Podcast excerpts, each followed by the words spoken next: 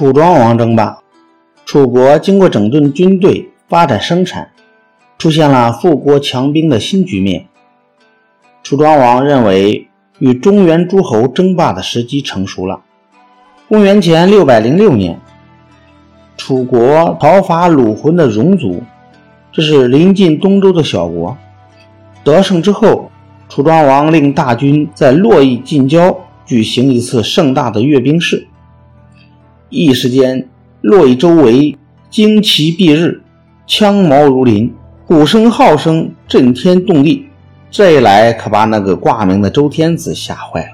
他摸不清楚庄王打的是什么主意，慌忙派殿前大臣王孙满前去打探消息。王孙满见楚庄王后，代表周天子对楚庄王及楚军表示慰问，并送上了犒劳的礼物。楚庄王和王孙满交谈了一会儿后，楚庄王问起周王宫里藏着的九鼎的大小、重量情况。王孙满听话听音儿，心中对楚庄王此番阅兵的用意也已明白大半了。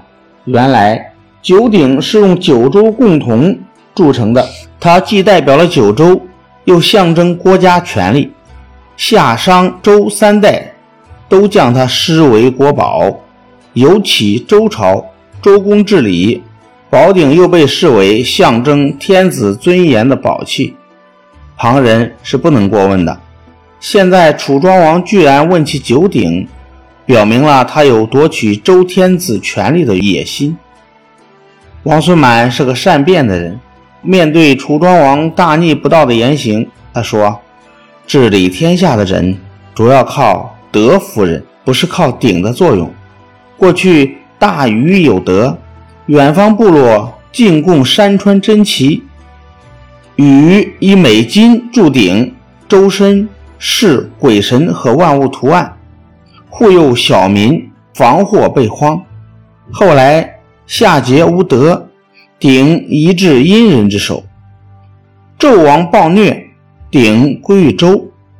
由此可见，朝政清明，鼎虽轻不移。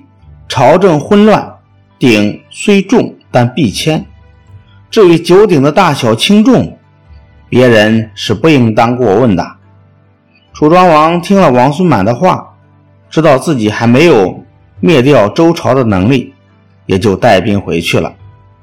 公元前五百九十八年，陈国发生内乱，楚国出兵征服了陈国，然后又迫使郑国归附，后来。郑国又派人前往晋国，表示愿意服从。楚庄王得知这一消息，勃然大怒，于第二年亲率楚军进攻郑国。楚军很快到了郑国新郑城下，郑襄公命兵士深沟高垒，坚守不出，又派人前往晋国求救。楚国日夜攻城，三个月后，由于晋兵久久未至。楚军最后攻陷新郑，来救援郑国的晋军主将是荀林父。他听说新郑已被攻克，便下令班师回朝。副将先真不听命令，偷偷的率部分人马渡河追击楚军。荀林父见军队有分裂的危险，他控制不了先真率领的兵马，于是横了横心，就下令三军渡河。与楚军主力决战，楚庄王下令对晋军发起进攻，并亲自擂起战鼓助威。楚军将士如排山倒海般冲向晋军，由于晋军将领意见不一致，不能统一指挥，一下就被击溃了。晋军战败，渡黄河时自相践踏，落水淹死的不计其数。晋军受了这次挫折，元气大伤。公元前五百九十三年，楚庄王又使宋国降服，这样一来，楚庄王就问鼎成功，成了春秋五霸之一。楚庄王也真不愧是把自己说成一只一鸣惊人的大鹏鸟。